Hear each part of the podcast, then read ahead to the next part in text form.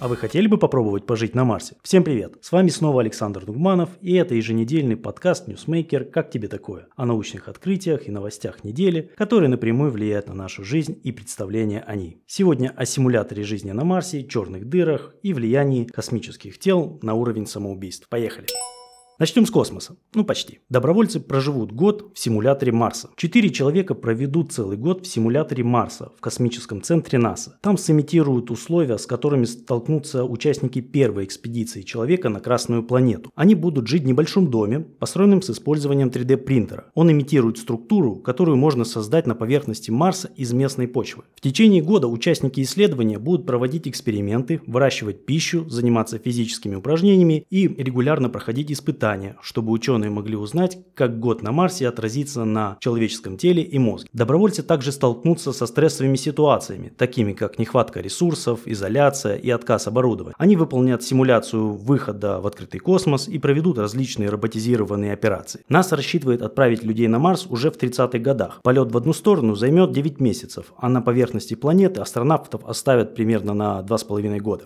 Теперь к нашим водным ресурсам. Верхний слой океана нагрелся до рекордных значений. Средняя температура верхнего слоя Мирового океана, за исключением полярных областей, в апреле текущего года достигла 21,1 градуса по Цельсию. Это рекорд. Такие данные сообщили в Национальной администрации атмосферы и океанографии США. Предыдущий рекорд был установлен в 2016 году, когда температура поднялась до 21 градуса. Однако уже в 2024 году она может вырасти еще больше из-за эффекта Эль-Ниньо. Это колебания температуры поверхности слоя воды в экваториальной части Тихого океана, которые оказывают влияние на климат. Ученые предупреждают, что в условиях быстрого изменения климата новые рекорды температуры будут устанавливаться все чаще, не только в океане, но и на суше. Кажется, мы это уже видим по переменчивой погоде в Молдове, правда?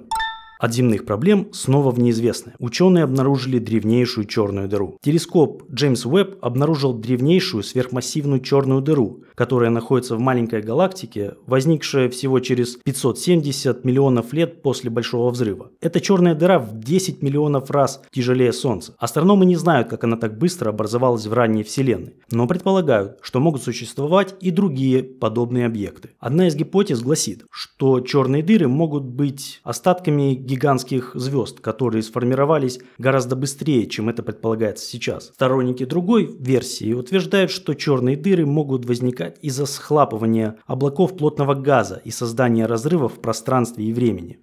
Небесные тела влияют и на нас. Подтвердилось, что полнолуние подталкивает людей к суициду. Психиатры Университета Индианы в США провели исследование и выяснили, что смертность от самоубийств заметно возрастает во время полнолуния, особенно среди людей старше 55 лет. Пик суицидов приходится на сентябрь и на период между 15 и 16 часами. Ученые рекомендуют более внимательное наблюдение за пациентами из группы высокого риска в течение недели перед полнолунием, ближе к вечеру и, возможно, в сентябре. Исследователи также обнаружили, что люди с алкогольным расстройством или депрессией в этот период времени тоже могут подвергаться более высокому риску. Ученые считают, что эффект от полнолуния может быть связан с циркадными ритмами организма, которые регулируют процессы в теле, когда мы спим и бодрствуем. Изменения освещения в сочетании с другими факторами риска в это время могут негативно повлиять на уязвимых людей.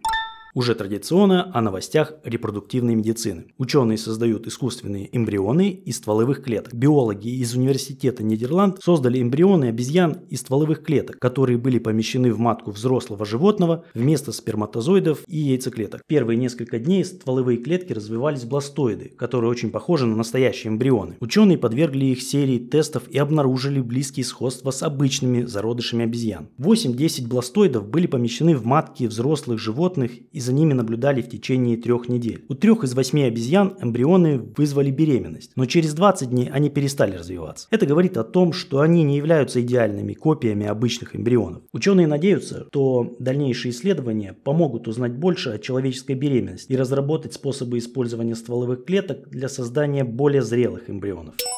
На этом я прощаюсь с вами до следующей недели. Не забывайте подписываться, чтобы не пропустить следующий выпуск. Этот подкаст уже есть в YouTube, Google подкастах и Кастбоксе. Пока.